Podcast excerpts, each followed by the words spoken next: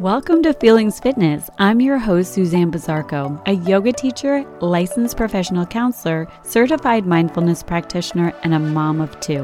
When I first entered motherhood and started raising a family, I needed something to help me survive the seasons of life, which is why I pulled the Feelings Fitness program that I created in graduate school out of the archives, linked it up with what I learned in yoga teacher training, and boom, the Feelings Fitness formula was born. Yoga plus mindfulness equal emotional well-being. It has worked for me, and I surely hope it works for you and your family too. I am stoked to embark on this journey of sharing yoga and mindfulness with you. It's time to get real about how you feel. It's time to feel fit, mind, body, and spirit.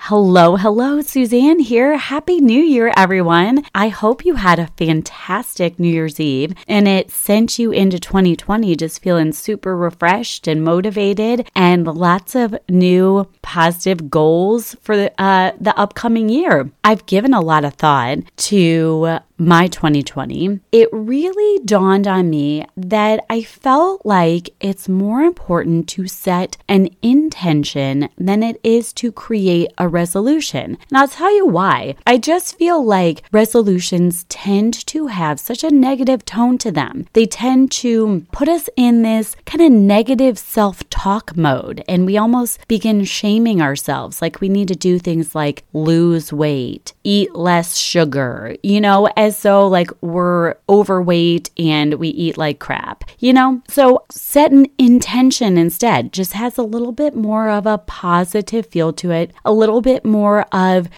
puts us a little bit more in goal setting mode for the long term as opposed to just that one thing that we're going to give up or we're going to do better as though we didn't do good before. So I put together a little bit of a breakdown for you in terms of how I got to that idea of intention versus resolution. As humans, we have emotions, right? An emotion is a conscious mental reaction such as anger or fear, subjectively experienced as strong feeling, usually directed toward a specific object, and typically accompanied by psychological and behavioral changes in the body. And emotions are kind of interchangeable with feelings. A feeling is an emotional state or a reaction. Since we as humans have emotions and we have feelings, they can and will be hurt, right? So in 2019, I had my feelings hurt quite a bit. I allowed myself to be creatively vulnerable, and it wasn't all sunshine and rainbows. But the thing is that it wasn't all bad though. I intentionally put myself out there, and I knew that it wasn't going to be all positive reviews, and it wasn't going to be everyone. I knew that everyone wasn't going to buy into this message of yoga and mindfulness. It takes a little while for people to understand and actually use something that can really benefit them. But anyway, I'm not telling you this actually as a woe is me story. I'm telling you this really as a story of triumph, a story of how the overly sensitive underdog, yours truly, who finally realizes her worth and finally realizes how to stop playing small and finally stops other people's opinions from standing in her way. So how, you might ask? Because she finally realizes that all it takes is training her mind to be stronger than her feelings. This is how I came to this idea of really setting an intention of training my mind to be stronger than my feelings. I intend to honor my emotions. I intend to be okay with my feelings. I intend to have big dreams. I intend to shoot for the stars. And most importantly, I intend to train my mind to be stronger than my feelings. Now that might sound like a tall order, right? But I'm confident it's doable. And I know this because I'm already well on my way. I shared in last week's episode the many of books that I have used to guide me along the way. And I'll tell you that stack of books that I shared with you is so powerful. There are so many different components of that stack of books that have given me the confidence, and they have empowered me to believe. Believe was my word last year, to believe in the message that I had to share and believe that it's helpful to others. I'm not sitting here just trying to share something just to share it, just to hear myself talk. Not at all. That has never been me. That won't ever be me. I share it because I have been transformed by some of the techniques that I've found along the way. So here's how I've gotten to this place and how my intention for 2020 really is something that I started in 2019, and it wasn't like, oh, I failed in 2019, so here I am in 2020 trying to do the same thing over again. No, that's not it at all. I'm just continuing down this path of something that it's so transformational, then I feel the need to actually plug it in as my intention for the year. So first off, the tool that you have with you all the time is your breath. So if you listen back to previous episodes, you'll hear me talk about yogic breathing, box breathing, ujjayi breath, alternate nostril breathing, and others too. So the breath is such a powerful tool to help you train your mind to be stronger than your emotions. A lot of people kind of lose it in the world because they can't pull back from overreacting. And I'm telling you, if you can just pull off of overreacting to something, it will make all the difference in the world. So let's stop for just a minute, pause, and check in with our breath. Simple yogic breathing. Remember, on the inhale, that belly rises, and on the exhale, that belly sinks back down towards the spine. We're going to take it with breathing in through the nose and a nice full exhale out through the mouth. Deep inhale in through the nose. Full exhale out through the mouth. Inhale through the nose. Exhale through the mouth. Inhale through the nose. Exhale through the mouth. Even just that simple check-in can really make a world of difference.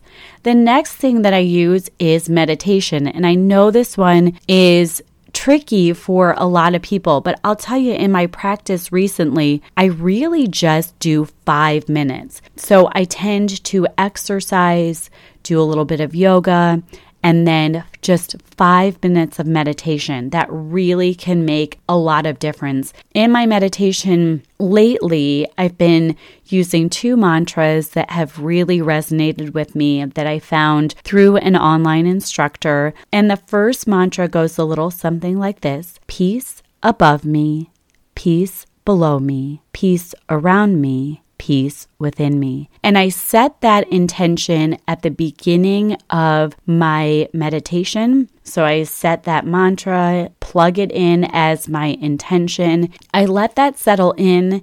I just focus on the breath. And then if my mind gets distracted and it wanders, I bring myself back to peace above me, peace below me, peace around me, peace within me. And another one that has really stuck with me too is this one.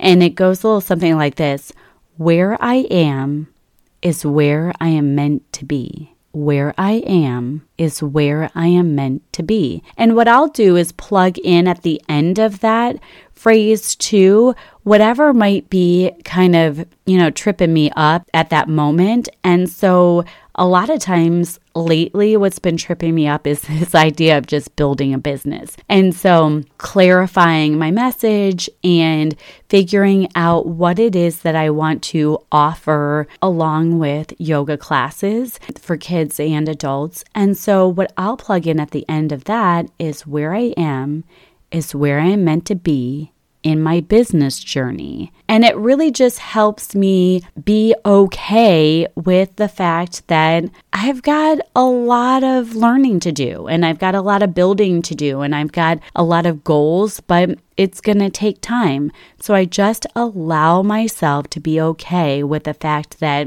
where I am is where I'm meant to be in my business journey. And you can plug in whatever, like I said, whatever is tripping you up or whatever is on your heart, you can plug that in there as well. And it really just kind of feels good. One thing that I've been asked recently is about music while meditating. And I tend to find music super powerful, especially if you get the right music. If you really kind of settle into an intention or settle into a mantra, then you can sink into the music and let the music guide you as well.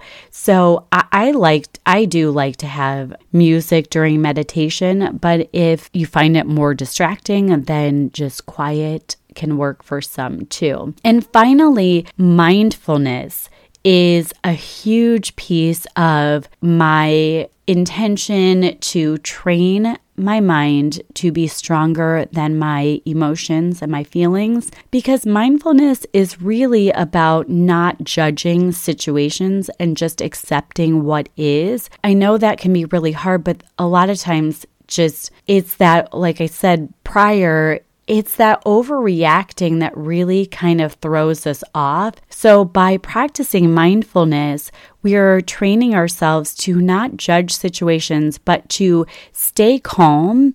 And by staying calm, our mind is actually in a better place to make better decisions and to come up with solutions.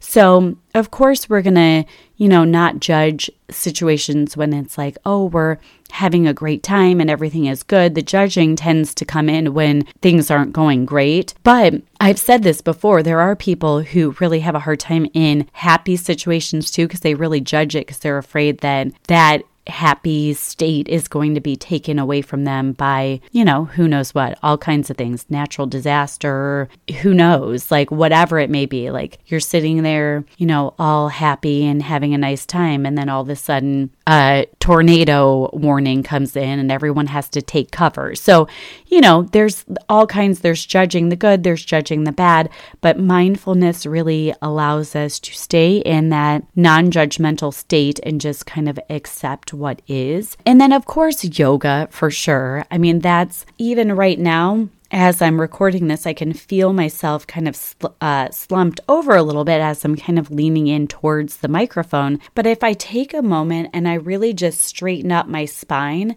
and even just sitting in this chair with my feet flat on the floor, if I inhale and sweep my arms up towards the sky, kiss my fingertips up overhead, and then press my palms together and bring my hands down to heart center. Just even that simple little act of chair yoga gets a little energy going, it gets the blood flowing, and it just makes you feel good.